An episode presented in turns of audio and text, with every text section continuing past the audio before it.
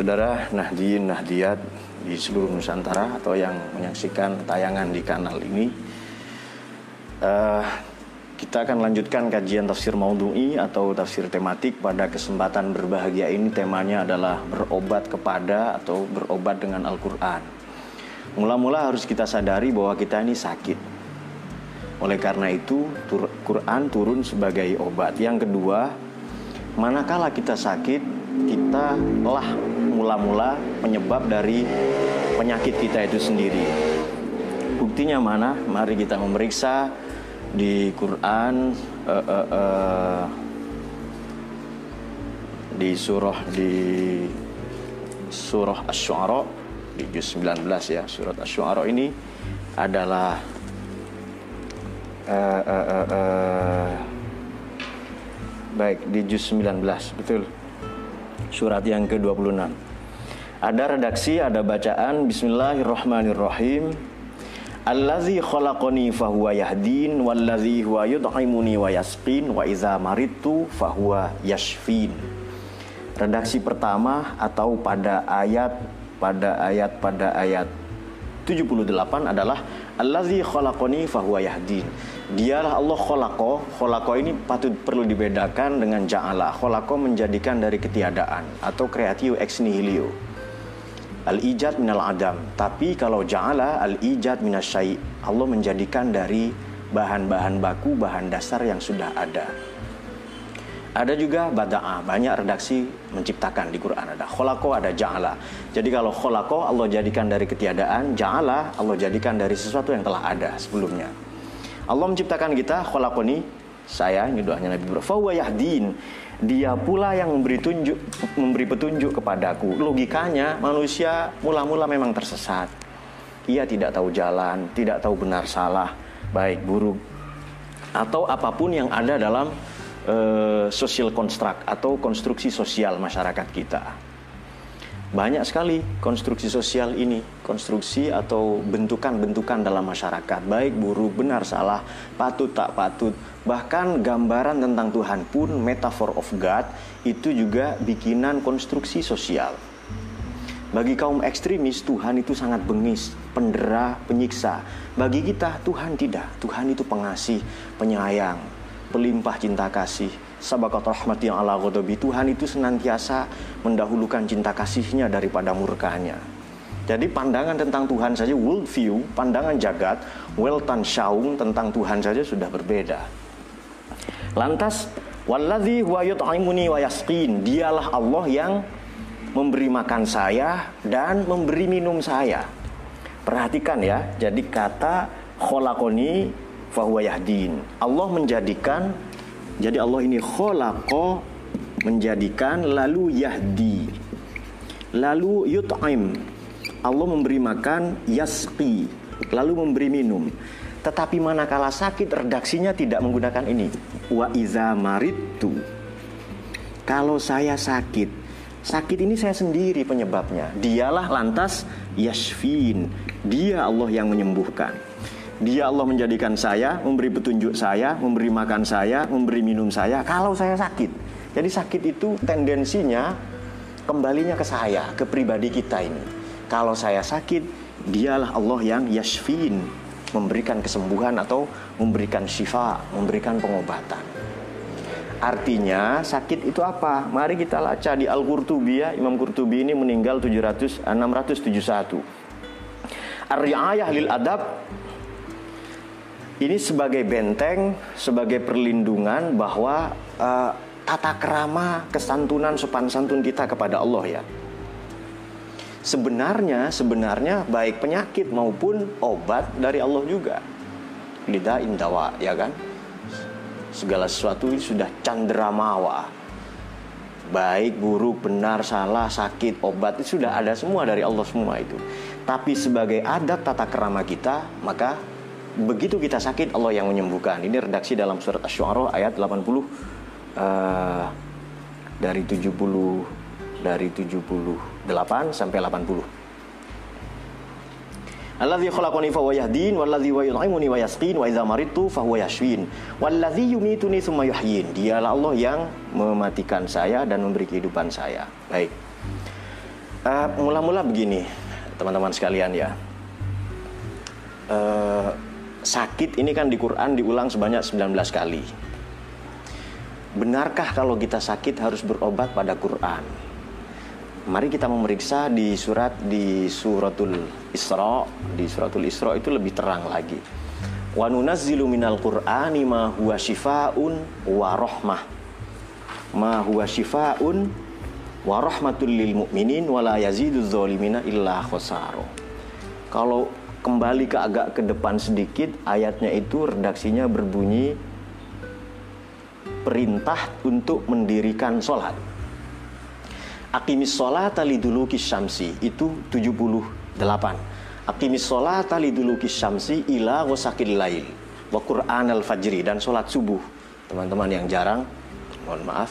Inna Qur'an al-fajri kahana masyhuda Sholat subuh itu disaksikan para malaikat Ayat berikutnya waminal laili pada sebahagian malam fatahajjat bihi nafilatan sebagai sholat sunat ya laka asa iya ba'athaka rabbuka maqamam mahmuda. Kalau kita ingin punya kedudukan derajat yang tinggi di mata Tuhan maupun di mata masyarakat manusia, maka tahajud kita. Eh, fatahajjat bihi nafilatan asa iya ba'athaka rabbuka maqamam mahmuda. Kenapa? Karena yang lain pada tidur. Prinsip tahajud ini apa sih? Kalau punya nilai lebih, ketika orang-orang tidur kita kerja. Ketika orang-orang beristirahat kita kerja. Ketika orang-orang bersantai berleha-leha kita bekerja. Maksudnya itu. Wakur Robi adkhilni baru setelah itu berdoa ya Allah kasih saya pintu masuk yang baik wa akhrijni mukhraja sidkin adkhilni mukhraja sidkin mudkhala sidkin wa akhrijni mukhraja sidkin kasih saya pintu masuk yang baik jalan keluar yang baik misalnya menghadapi pandemi atau virus corona ini kasih pintu masuk yang baik jalan keluar yang baik Wajahli miladungka sultanan nasiro Anugerailah Tuhan dari sisimu kekuasaan uh, yang dapat menolongku atau lazim menolong orang banyak. Sebab kita kadang punya kuasa, pengetahuan, keluasan rizki harta benda, tapi tidak digunakan untuk menyelamatkan, menolong orang banyak. Lebih-lebih bangsa negaranya. Qul ja'al haq wa batil nal batil kana zahuqah. Nah, ayat berikutnya adalah pada surat Al-Isra ayat 82 wa nunazzilu minal qur'ani ma huwa syifaa'un wa rahmatul lil mu'minin. Jadi redaksinya wa nunazzilu minal Qur'an ma huwa shifaa'un wa rahmatul lil mu'minin wala yazidu zalimina illa khasara. Baik Quran turun sebagai syifa dan rahmat. Begitu Quran turun sebagai obat, otomatis logika sederhananya kita ini sakit. Baik jasmani maupun lebih-lebih sakit rohani. Kami turunkan sebahagian minal Quran min litabangit ya dalam nahu dalam gramatika Arab sesuatu yang berupa obat dan rahmat. Obat penawar karena kita sakit, yang kedua sebagai rahmat cinta kasih. Berarti kita senang ribut lah manusia itu ya. Sebelum kita ulas dari berbagai tafsir baik klasik maupun kontemporer, mula-mula saya akan katakan begini. Kita ini dunia ini memiliki industri. Tentu saja industri itu sejak uh, abad ke-18.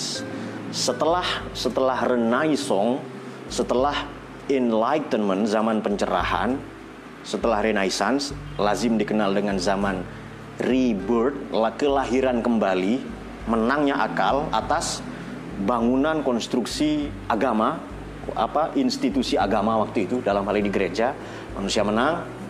Ini sejarah filsafat modern ya di di Eropa tentu saja Uh, nanti akan kita kemukakan sedikit perbedaan modernisme di barat dengan di timur di Indonesia. Kemudian uh, dilanjutkan dengan revolusi industri. Sekarang kan kita hidup zaman revolusi industri 4.0 yang keempat. Sebentar lagi yang kelima. Sebagian sudah mulai.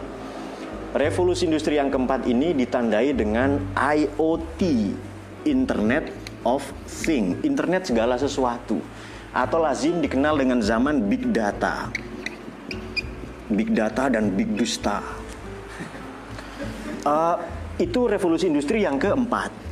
Kalau yang ketiga itu lazim dikenal dengan zaman computerized, komputerisasi atau globalization. Bahasa Arabnya aulama. Aulama atau globalisasi. Globalisasi itu bagaimana? Tidak ada lagi batas negara, tidak ada lagi jarak geografis yang mula-mula merentang, yang amat menganga adalah jarak antropologis. Kita jauh sebagai manusia meskipun dekat secara negara. Ini dekat sekali tapi terpisah jauh. Nah, globalisasi ditandai dengan apa? Dengan dengan screen technology, teknologi layar. Televisi mula-mula. Layar 14 inci bernama televisi. Ada buku bagus, Elephant on the Living Room, jadi gajah di ruang tamu. Itu buku itu bagus sekali, mengulas bahwa kita bisa menyaksikan kejadian di luar negeri di sudut-sudut terjauh, meskipun tidak ada sudutnya dunia itu ya. Pokoknya di sisi terluar dari dunia ini, di bumi ini, ada kejadian bisa kita saksikan live bahkan, mubashir langsung. Kita bisa saksikan itu. Nah, revolusi industri yang kedua itu bercorak mechanical. Dua ya, nah, begini berarti. Nah, mesin, mesin, mechanical. Yang pertama adalah, oh maaf, yang pertama mesin, yang kedua elektrik. Nah, di sini elektrik ini. Jadi, revolusi pertama mesin, revolusi kedua listrik, revolusi ketiga komputer, revolusi keempat big data atau internet. Saya sudah paham ya, itu revolusi industri itu begitu itu. Revolusi pertama ditandai dengan transformasi, perpindahan dari M ke M, muscle ke money, otot ke duit. Dulu orang kuat itu yang berotot, setelah revolusi abad ke-18 ditemukan mesin uap, orang kuat adalah yang berduit. Dulu revolusi itu manusia, sekarang revolusi mesin, man ke machine. Itu revolusi pertama. Revolusi kedua, listrik mesin-mesin mulai digantikan listrik, bahkan digerakkan oleh listrik, terintegrasi oleh listrik. Maka revolusi yang kedua bercorak electrical. Kita oleh Jepang kan disumbang pembangkit listrik tenaga air ya kan? Jepang tidak cuma nyumbang itu mas. Jepang mau jualan TV, Jepang mau jualan radio. Kita disumbang aspal, itu mereka mau jualan mobil. Mereka mereka mau jualan benda-benda alat-alat apa otomotif dan sebagainya. Jadi kalau kita mau berpikir lebih luas. Walhasil kita digibulin itu saja. Kemudian globalisasi. Globalisasi sama. Dulu kita sebelum 70 ya, sebelum tahun 70 hanya ada satu televisi, satu radio, satu provider, satu layanan telekomunikasi namanya Telkom. Satu layanan televisi namanya TVRI, satu pemancar radio namanya RRI. Sekarang ribuan kanal radio, televisi, semua mengepung kita memberi informasi kepada kita. Tinggal pilih apa itu? Oh yang akhlak, non akhlak, adab, non adab, moral, amoral, ada semua. Silahkan pilih semau-mau Anda itu. Apalagi sekarang ada big data.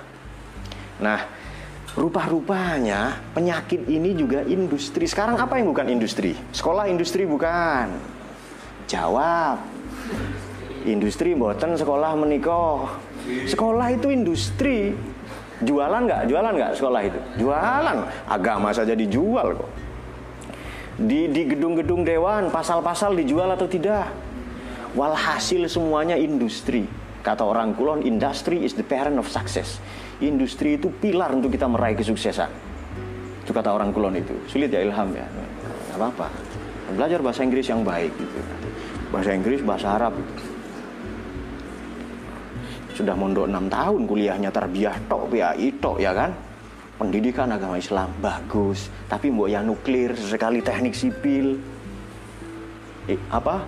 Ilmu khiyatoh kata Imam Ghazali ilmu menjahit ilmu arsitektur itu suruh belajar semua di Ihya kan begitu kan kita suruh belajar ilmu yang aneh-aneh itu ilmu tip ilmu hisab dan sebagainya Allahumma sholli ala sayyidina Muhammad baik mana bukti bahwa penyakit itu industri kita kasih contoh begini, ini supaya teman-teman berpikir lebih luas. Uh, dahulu sebelum tahun-tahun 80-an kalau Anda datang ke apotik Anda akan mendapati produk rokok. Walhasil rokok itu obat. Jadi rokok itu syifa. Rokok itu dawa. Rokok itu obat. Tahun 80-an dijual di apotik. Keren nggak itu? Kok sekarang jadi penyakit? Nah, saya tidak membela atau apa, saya punya banyak takbir tentang rokok ya. Dari yang haram, yang makruh, yang mubah, yang sunnah ada. Nah, kita tidak mau promosi itu enggak. Cuma cuma begini. Kenapa tahun 80 obat kok sekarang jadi penyakit? Siapa yang mengklaim ini penyakit? Oh dari Departemen Kesehatan. Departemen Kesehatan dari mana? Dari WHO, World, World Health Organization. Jadi Badan Kesehatan Dunia di bawah PBB. Nomor satu kan Badan PBB apa? ILO, International Labour Organization, Organisasi Buruh Dunia. Kemudian WHO, Badan Kesehatan Dunia, WTO, World Trade Organization, Organisasi Dagang Dunia, lalu GATT, General Agreement Tariff and Trading, UNESCO, apalagi UNICEF, banyak lagi badan PBB itu intinya jualan semua. Nah, perang dagang. Satu produk farmasi, ya kan? Obat kan pil. Sejak kapan kita tahu kalau sakit obatnya pil? Sejak kapan itu? Sejak kapan kita tahu? Ya kan? Sejak penisilin ditemukan, sejak Perang Dunia Kedua, sejak obat anti nyeri ditemukan, se sejak penghilang apa obat bius itu ditemukan. Apa namanya? Kalau euthanasia akan suntik mati. Apa namanya kalau bius itu? Nah anestesi. Ya itu. Sejak itu ditemukan. Sejak perang dunia kedua. Tadinya orang berobat pakai apa? Ya kan? Pakai kumis kucing. Ya kan? Kalau kaki luka dicelupin ke kotoran sapi misalnya macam-macam lah ya. Kalau sakit tenggorokan batu ambil kapur itu digosok-gosokkan ke leher lalu sembuh Dahulu kita punya pengobatan seperti sejak zaman Galen sampai Ar-Razi, Ar-Razi filosof muslim itu yang nulis Tib Al-Mansuri dan sebagainya, yang yang nulis uh, uh, uh, apa kitab-kitab uh, Al-Hawi tentang penyakit cacar dan lain-lain. Pengobatan tidak seperti itu. Tapi sekarang kenapa pil? Standar sehat pil. Begitu anak lahir disuntik, dimasukkan imunisasi. Obat kimia itu yang nanti cara menyembuhkannya dengan kimia juga. Anda percaya ini konspirasi nggak ini? Tentu kita sebagian percaya. Konspirasi teori kuno bunyinya begini. Maling teriak maling. Jadi saya saya adalah tabib. Kemudian di sini gondesnya gondrong desa ini namanya Zen, Zen, Zen Al-Badawi ya, Zen yang badawah. yang jauh dari peradaban. Saya dukun obat. Misalnya tabib, Zen tabib. Caranya bagaimana? Orang sekampung ini sumur-sumur mata air danau saya kasih racun. Supaya apa? Saya punya penawarnya kan. Orang berobat ke Zen atau ke tabib siapa pun tidak akan sembuh kecuali berobat ke saya. Ini berlaku dalam kehidupan modern. Jadi penyakit pun industri. Dan ini bukan kata saya, ini kata Quran. Kaget kan kalau di Quran ada begitu kan? Di Quran begini. Masaluhum kamasalil lazis tauqada naro falamma adaat ma haulahu zahaballahu binurihim wa tarakahum fi zulumatil la yubsirun. Ini industri. Masaluhum perumpamaan mereka kamasalil lazi seperti orang-orang istauqada yang menyalakan naron pada api industri. Falamma adaat ma haulahu setelah api industri menerangi sekelilingnya Eropa, Barat, Kulon sampai ke sini ya maka zahaballahu binurihim. Di ayat itu nar dengan nur disebutkan bersamaan. Dalam satu ayat. Allah mengangkat nurnya cahayanya. Watarokahum dan meninggalkan mereka fi zulumatin dalam kegelapan jahiliyah. La yubsirun. Mereka tidak punya eye of heart. Tidak punya basiroh. Jadi manusia ini berlomba-lomba menyalakan api industri dari mesin, listrik, komputer, internet. Sampai nanti banyak sekali revolusi yang entah kesekian itu sampai kiamat pokoknya itu ila yaumil kiamat Begitu manusia menyalakan api industri, falamma Allah atma haulahu industri menerangi sekelilingnya, Allah justru mencabut cahayanya. Jadi jual beli olahraga itu betul olahraga nggak? Sepak bola, industri. Sekolah betul sekolah nggak? Sebagian industri. Bahkan pesantren mungkin industri, kecuali sebagian besar pesantren-pesantren Nahdien ya tidak industri. Banyak kalau kita sebutkan bahwa pesantren industri. Sekolah juga industri, jualan Quran, tahfiz, tahfizul Quran. Ada kunjungan dari seorang menteri, kata kiainya, Alhamdulillah Pak Menteri ini sudah hafal 30 juz, padahal masih bocah. Alhamdulillah 30 juz, berapa juz lagi ya katanya itu. Dikira Quran itu ada juz 34, 37 itu ada. Ya itu menteri yang minimal anda tahu lah 30 juz pokoknya Quran 30 juz jangan diganti-ganti itu nah eh, demikian dunia itu ya kehidupan dunia kan kan memang demikian Nol itu dunia mata'ul gurur, ya kan? Uh, kehidupan dunia ini penuh tipu daya, penuh rekayasa, demikianlah. Kita makan makan beras saja ya. Beras itu ada makan nasi lah tentu saja ya. Jangan makan beras macam ayam nanti. Kita makan nasi itu mengandung zat kimia atau tidak, pestisida atau tidak. Sayur, makanan, kemudian uh, uh, uh, buah-buah itu semua mengandung pestisida. Itu semua sudah mengandung obat-obat kimia yang kalau sakit nanti obatnya obat kimia juga. Anda percaya ini kebetulan? Tidak, ini dirancang oleh orang-orang yang memang.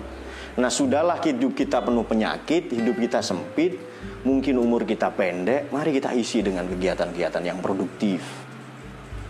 Nah, kita sulit melawan, melawan apa tatanan global, world order, tatanan global ini mau kita lawan sulit. Memang demikianlah. Caranya ya sebanyak berbuat baik itu sajalah. Oke, kita sakit ya. Di, samping itu konspirasi macam-macam tadi itu. Uh, pokoknya perang dagang lah ya. Jadi yang mengatakan rokok menyebabkan kematian. Pengumuman dari siapa itu? Ya kan? Pengumuman dari siapa? Pengumuman dari Kementerian Kesehatan di bawah WHO. Sementara kemarin BPJS rumah sakit apa kan ditalangin oleh uang dari rokok itu. 103 triliun, 130 eh, triliun cukai tembakau.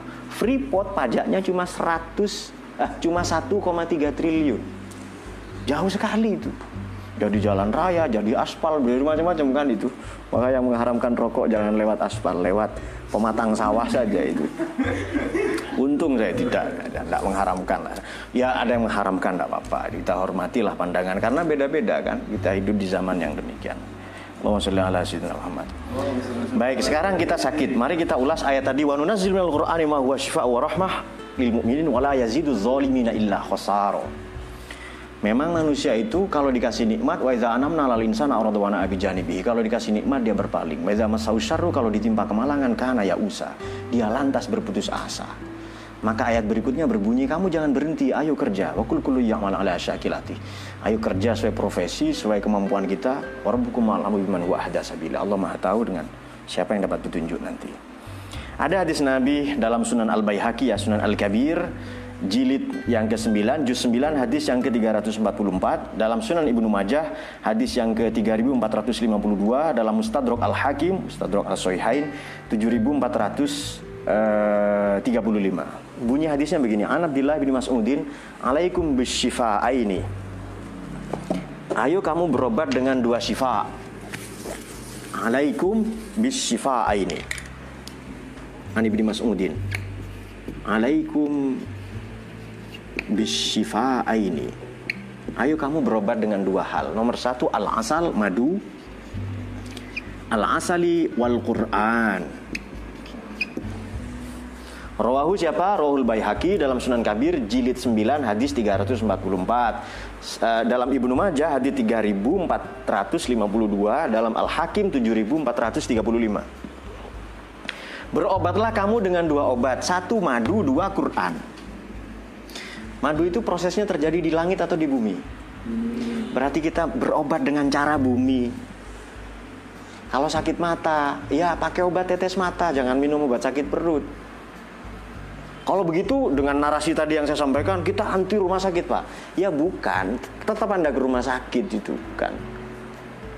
Anda sakit telinga misalnya, datang ke tukang las.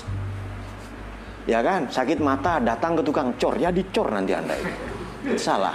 Jadi kalau jam tangan Anda rusak, jangan ke pandai besi nanti jam tangan jam tanganmu menjadi pisau nanti ya. Datang ke tukang servis jam.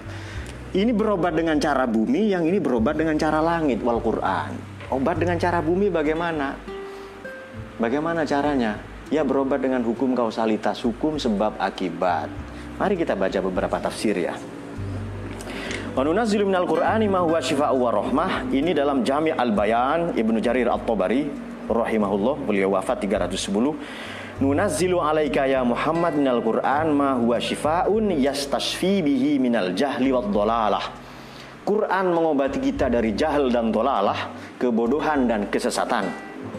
Kemudian kata Imam Mawardi, beliau wafat 450, yahtamilu salah satu aujuh, yahtamilu salah satu aujuhin. Ahaduha shifaun minad dolal lima fihi minal huda. Berobat dari kesesatan. Kenapa? Karena Quran adalah hudan. Yang kedua, uh, berobat dari sukmin, dari sakom. Kenapa? Karena Quran adalah barokah. Yang ketiga, berobat dari faraid wal ahkam. Karena Quran adalah bayan hukum-hukum, fardu-fardu, regulasi undang-undang karena Quran bayan. Tetapi yang menarik dalam tafsir Asy-Syaukani dalam judul tafsirnya Fathul Qadir lil, Imam Asy-Syaukani ini termasuk mufassir kontemporer ya. Uh, wafat 1250 Hijriah kata beliau begini, "Waqtalafa ahlul ilmi fi makna kaunihi sifaan." Yang dimaksud syifa ini ahli ilmu berselisih paham, berselisih pendapat. Nomor satu al-awwal annahu syifaun lil qulub itu obat bagi hati kita Quran itu bizawalil jahli anha wa zahabir raib dengan hilangnya lenyapnya kebodohan dan lenyapnya ar-raib skeptisisme keraguan-raguan baca Quran lalu kita tidak ragu. Anda bisa mengikuti kajian-kajian sebelumnya tutorial memahami Quran. Itu lengkap sekali penjelasannya beberapa bulan yang lalu. Di kanal yang sama di NU online juga. Wa kashful dan menyingkap tirai. Anil umuri dalati ala Allah taala terhadap persoalan-persoalan yang hubungan dengan Allah. Yang kedua, sani annahu syifaa'un minal dhahirah adalah obat bagi penyakit-penyakit lahiriah. Dengan apa? Birraqi dengan ruqyah, ta'awudz, perlindungan, wan dan selain itu semua. Baik. Ini berhubungan lantas dengan hadis ini ya. Berobat dengan madu. Bagaimana proses terjadinya madu dari nektar bunga, ya kan? Dari lebah-lebah itu loh. Itu pribadi orang-orang beriman uh, seperti lebah. Kita kita perhatikan lebah itu ya, yang dikonsumsi itu baik, di mana pun lebah hinggap tidak ada dahan yang patah, artinya pergaulannya berkualitas, tidak menyakiti, menteror, menoreh luka kepada yang lain itu lebah. Kemudian kemudian yang keluar darinya itu juga yang baik-baik. Itu masalah mukminin. Perumpamaan orang-orang beriman seperti lebah itu. Uh, kemudian kemudian yang dihasilkannya adalah madu. Memang madu ini banyak sekali. Sudah banyak riset obat apa uh, penyakit-penyakit jantung koroner kah, kemudian meningitis, kanker otak, kanker darah, yang aneh-aneh lah nyebutnya itu yang mungkin penyakit itu hanya ada di planet Neptunus atau planet Pluto yang aneh-aneh itu itu bisa diobati dengan madu. Artinya bila asal berobat dengan cara bumi, ya ke rumah sakit, ke tukang pijet, dukun pijet itu e, ke dukun patah tulang. Masa apa patah tulang minum bodrexin? Eh, bodrexin obat apa itu ya? Ya obat kalau ilham, belum sunat kan ilham kan, nah, obat obat panas untuk anak-anak misalnya. Ya jangan ya, soal itu. Nah, e, terlepas dari itu semua, terlepas dari itu semua, kita juga diminta berobat kepada Quran. Mana bukti bahwa Quran itu obat? Bagaimana membuktikan? Wa nunazzil minal Qur'ani ma huwa syifaa'u rahmatul lil mu'minin. Obat dan rahmat bagi orang-orang beriman. Tadi jelas ya, penyakit rohani dan jasmani. Bagaimana dengan penyakit jasmani? Boleh rukiah pakai ayat Quran. Lima fihi asani syifaun minas sukmi atau minas sakom lima fihi minal barokah karena Quran ada berkahnya. Nah, Quran itu mukjizat. Kemudian kemudian yang kedua yang kedua adalah uh, uh, uh, uh, penyakit rohani, uh, penyakit jasmani. Oke. Okay. Bagaimana membuktikan bahwa Quran ini obat? Baik.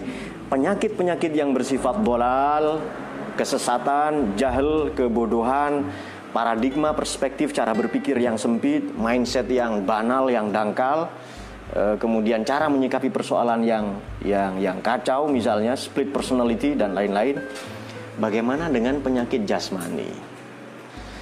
Nah, ada pandangan begini, sakit itu sebenarnya 70% pikiran, psikosomatik. Kalau Anda berhasil mengobati pikiran Anda tentang sakit, Anda bisa mengobati seluruh tubuh Anda. Dengan memberikan harapan, dengan memberikan terapi, dengan memberikan uh, apa namanya? kegembiraan, kesenangan kepada orang yang sakit, harapan hidupnya lebih banyak, akan lebih sembuh. Jangan orang yang sakit malah ditakut-takutin. Ya kan?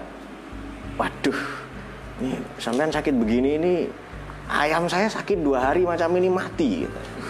Tambah parah yang tadinya penyakitnya cuma pilek lalu menjadi flu burung, flu unta yang aneh-aneh lah, ya. jerapah yang lebih tinggi, bahkan dinosaurus mungkin. Padahal penyakitnya tadinya tidak parah. Nah, kita dianjurkan mendatangi itu ya sesuai, hadis Nabi ya. Uh, mari kita buktikan secara sederhana. Manusia sakit jasmani rohani. Kalau penyakit rohani sudah jelas, penyakit jasmani sekarang Tadi ada ayat, ada redaksi begini, wa idza maritu fahuwa yasfin. Kalau saya sakit, Allah yang menyembuhkan. Sakit itu kan penyebabnya kita sendiri. Makanya kalau Anda datang ke dokter, selalu dokter itu nanya begini, kemarin makan apa? Dua hari ini makan apa? Minum apa? Jadi dokter kan melakukan itu kan, melakukan upaya anamnesis. Untuk mendiagnosis, melakukan al-ilaj, mendiagnosis, ada teknik anamnesis ya. Baru nanti diobati penyakit itu dari sumber penyakitnya. Apa namanya dalam istilah medis apa namanya? Apa? Ada yang masih ingat istilah ini? Ada? Apa namanya? Homeopati. Nah, itu dia. Dokter melakukan al-ilaj, diagnosis. Tekniknya menanyakan itu namanya anamnesis. Nanti setelah ditemukan penyakitnya apa, ada ada uh, uh, uh, saran-saran dokter, irsyadut tabib, resep-resep dari dokter itu nanti. Lah, kamu sakit apa? Kemarin makan apa? Saya makan paku, koral, silet, paku payung yang aneh-aneh misalnya. Oh jelas penyakit kamu ini sudah dikasih nanti irsyadut tabib resep dokter ya. Nah, kalau dalam proses diagnosis ini pasien tidak ngaku jujur, dokter pun tidak bisa mengobati. Jadi misalnya kemarin makan apa? Atau sakit apa? Pasiennya diam saja. Marah-marah? Kamu kan dokter? Cari sendiri dong katanya. Maka anda akan diusir oleh dokter itu. Kamu kan dokter? Masa nggak sekolah? katanya. Lalu sekolahnya reputasinya ya. Reputasi sekolahnya dipertaruhkan. Nah nanti dokter ini akan mengobati dengan homeopati. Homeopati itu mengobati penyakit dari sumber penyakitnya makanya dokter itu selalu ngasih obat ini diminum diminum nanti setelah makan. Itu lazimnya obat-obat itu ada penghilang rasa nyeri, asam asam biasa asam mefenamat begitu ya. Kemudian ada ada amoxicillin, ada amoxicillin atau amoksan itu pembunuh penyakit atau apa namanya? Namanya apa? Pembunuh pembunuh kuman itu loh. Obat apa namanya? Anti antibiotik gitu. Kok tahu? Ya saya saya tahu karena istri saya dokter. Saya sering mengerjakan tugas-tugas istri saya, jadi saya saya tahu. Jadi kalau dia sakit, saya dokternya, saya yang nyuntik dan ngobatin itu. Allahumma salli ala Sayyidina Muhammad. Nah, anda jangan jadi dokter-dokteran. Yuk dokter-dokteran katanya itu. Jangan. Nah, biasanya di obat yang diberikan itu mengandung CTM, obat ngantuk. Setelah makan, minum obat, lalu tidur. Nah, tubuh ini melakukan personal healing, penyembuhan secara otomatis. Tidur saja 75 persennya adalah personal healing. Jadi tubuh ini melakukan regenerasi sel, perbaikan pada metabolisme. Di dalam diri ini seperti kota. Ada mesinnya, ada dapur-dapurnya seperti itu, seperti mesin raksasa, grand machine. Maka begitu tidur itu diperbaiki. Jadi sebenarnya obat dari dokter hanya membantu. Catat ya, membantu. 25% saja. 75 persennya tubuh ini melakukan penyembuhan diri secara otomatis. Inilah keajaiban Allah. Inilah barokah ya. Anugerah Allah kepada tubuh kita. Ini tubuh ini coba anda luka tanpa di apa namanya plester tanpa obat merah dia akan kering dengan sendirinya. Karena tubuh ini bisa melakukan penyembuhan. Nah jadi faktor eksternal saja penambah itu biar biar cepat dari dari dokter itu ya. Baik. E, kemudian kemudian apa anunazil minal Qur'an ma huwa syifa'u wa rahmah lil mu'minin wa la yazidu zalimina illa khosaro uh, tidak akan bertambah bagi orang-orang yang lalim kecuali khusron, rugi, gagal. Redaksi yang dipilih Quran kalau tidak khosirin, khoibin, kalah. Muflisin, orang yang pailit. Di Quran banyak sekali ya wa khaba kullu jabbarin anid wa qad khaba man dassaha wa qad khaba man hamala dzulman wa khaba kullu man macam-macam itu. Baik. Kalau begitu, kalau begitu uh, di Mafatihul Ghaib ini sebagai catatan penutup ada amrod jasmani sakit-sakit jasmaniah, ada sakit rohani di dua. Kata Imam uh, Ar-Razi ya wafat 606, muridnya Abdul Karim Asy-Syahristani, muridnya Al-Ghazali. Nomor satu penyakit rohani adalah al-i'tiqad batilah, i'tikad yang batil. Yang kedua akhlak mazmumah, akhlak yang buruk. Maka hadis Nabi itu malam jastas bil Quran fala syafahullah taala. Berobat apa pun harus pakai Quran. Kalau kita menjaga Quran, hidup kita dijaga. Rizki, anak, istri, keluarga, rumah tangga, dan, dan seterusnya. Karena begini, Quran ini kan memberi informasi seakan-akan. Wa idza maritu fahuwa yashfin. Ini kan informasi. Apa informasi? Seolah-olah informatif, ikhbari. Tapi pada saat yang sama ia konuni, regulatif. Saya ulangi, Quran itu mungkin bersifat undang-undang, ah, mungkin bersifat informatif. Khobariyah. Khobariyah ya, atau khobari, atau ikhbari tapi pada saat yang sama ia konuni, ia regulatif. Ini informatif, yang ini regulatif.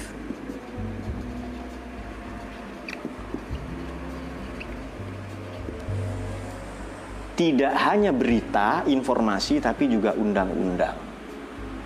Selalu kalau sakit itu kita penyebabnya. Nah, jika demikian, maka jelaslah ini. Uh, mana bukti bahwa Quran ini bisa? Coba kita kita buktikan satu kisah. Ada buku menarik judulnya Mausu'ah Gharaibul Qasas. Teman-teman mungkin bisa mengakses nanti. Judul bukunya Mausu'ah Mausu'ah ini maknanya ensiklopedi. Mausu'ah Gharaibul Qasas. Ensiklopedi kisah-kisah aneh kisah-kisah yang jarang terjadi lah kisah asing Siapa pengarangnya? Ahmad Syekh Ahmad Ahmad bin Salim Badwilan. Singkat cerita begini. Ada orang melahirkan dua ibu di Amerika di salah satu rumah sakit. Bapak di, Bapak di negara bagian Sacramento kalau tidak salah. Sakit, mulus-mulus melahirkan sudah ya. Rupanya dokter ini lupa ngasih gelang. Biasanya bayi dikasih gelang kan ya, ya misalnya Ndul bin Baco ya siapa lah itu. Misalnya namanya ya Rifai Rifai bin Hindom misalnya ya Rifai bin Ilham ya. binti siapa lah Muid bin maknya misalnya begitu kan ditulis lah maknya itu sudah. Lupa dua bayi ini lupa dikasih gelang padahal jenis kelamin laki-laki dan perempuan. Berebutlah dua mak ini dua ibu ini oh iya anak saya anak saya. Ini yang putih anak gue ini ya katanya. Aneh-aneh lah ya. Terus nggak mau ini yang hitam punya anak kamu. Loh saya putih suami saya putih. Lalu suaminya teriak itu pasti mirip anumu yang hitam. Macam-macam lah rambutnya mungkin barangkali dan sebagainya. Kemudian ya ribut ini. Dokter ini datang ke ulama. Jadi terbang ada katakan ke Mesir ya. Rupa-rupanya ulamanya nggak tahu. ah, maaf pak dokter saya ada dokter yang muslim satu saya saya bukan dokter saya bukan saya ulama ini hanya uh, uh, uh, hanya ahli Quran saja atau ahli hukum-hukum Islam, ulumiddin. Saya bukan ahli kesehatan. Lalu ulama itu asal ngomong saja. Sebentar saya sholat dua rakaat ya, sholat lalu dikatakan ayatnya begini. Lidzakari mislu hazil unsayain. Udah bawa pulang ayat ini katanya. Bagi laki-laki dua anak laki-laki dua bahagian dua kali lipat hazun itu bagian dua satu anak perempuan. Ini sebenarnya ayat ini tentang warisan. Laki-laki dapat dua bagian, perempuan dapat satu karena laki-laki menanggung anak istrinya nanti ya kan. Pulang itu. Cemas dokter itu. Ini ayat tentang waris. Apa hubungannya dengan dua ibu yang rebutan bayi katanya.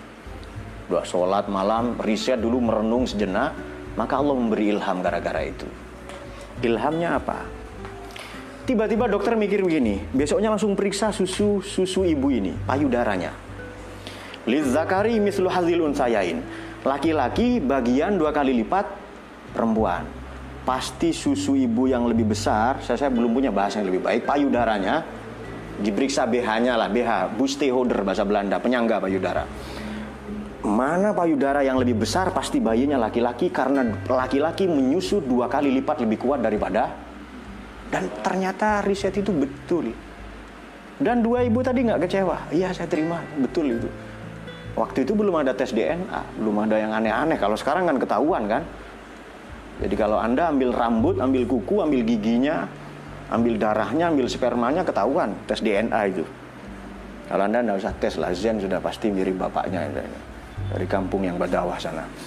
yang jauh dari peradaban sekarang sudah dekat karena dekat dengan kepanjian itu. Jadi ayat yang sebenarnya tentang waris bisa dipakai ke sini, bisa dipakai kesehatan. Kenapa? Barokahnya Quran.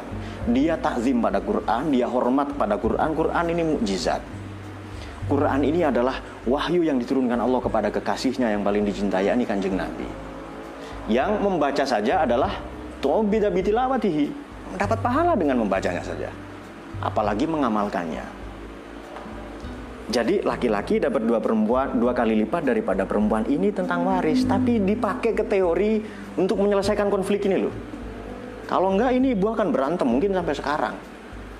Berantem gara-gara kesalahan dokter namanya manusia kan ya lupa dikasih gelang nah, demikianlah keajaiban Quran dan banyak lagi kisah-kisah seperti itu banyak lagi kalau anda ada persoalan baca Quran kalau uh, uh, apa orang wafat meninggal bahagia orang sedih pun baca Quran pantas enggak pantas itu coba anda sedih putar musik koplo dimarahin sama ya kan jadi dalam in all condition, dalam segala kondisi kita baca Quran itu pas. Maka maka tugas kita apa pun sakitnya, obatnya Quran, maknanya apa? Kita bisa cari inspirasinya dari Quran. Terutama terutama mengenai dolalah dan jahil, kebodohan dan cara pandang yang sempit. Oleh karena itu, Quran ini kan hidangan dari Allah ya. Beruntunglah orang yang datang mendatangi hidangan itu Beruntunglah yang mencicipi, merasakan nikmatnya dan oleh karena itu dia re-energize, mendapatkan energi tambahan. Jadi kita ngecas energi kepada Quran lalu hidup kita sehat, jasmani kita terang, pikiran kita benderang, uh, jiwa kita jernih. Semoga pandemi ini uh, wabah ini cepat berlalu dengan kita berobat kepada Quran, maknanya mendekatkan diri kepada Allah, memantulkan nilai-nilai Quran dalam kehidupan, Fatuba man takallama marrahmani bil Quran. Beruntunglah orang-orang yang bercakap-cakap dengan Allah dengan Al-Quran. Wa khaba man tajannaba alaihi laknatul Quran. Merugilah orang yang menjauhi Quran ini dan dilaknat olehnya. Oleh karena itu uh, uh, tidak ada cara lain ya. Kita bil asal saja tidak bisa. Harus bil Quran. Kita dengan cara bumi saja tidak bisa selesaikan persoalan ini. Harus dengan cara Quran. Kita sholat lagi, sujud lagi. Sujud itu yang kita baca subhana rabbiyal. Masya Allah yang maha tinggi. Bahwa kecerdasan, intelektualitas, kejayaan, prestasi kita tidak ada nilainya di hadapan Allah itu. Maka hanya dengan berpasrah kepadanya, berserah kepada hukum-hukum dan ketentuannya, hidup ini terasa ringan. Pandemi kecil, Allah yang maha besar. Ya kan? Semoga semua dicahayai oleh Quran. Wabah ini cepat berlalu, yang sakit semoga sembuh, segera disembuhkan dan menambah kecintaan kita kepada Quran, eh, kepada Kanjeng Nabi dan kita tetap mengaji. Hanya dengan cara ini kita punya kewarasan. Allah ya ila sabilil anbiya al mursalin walaf minkum.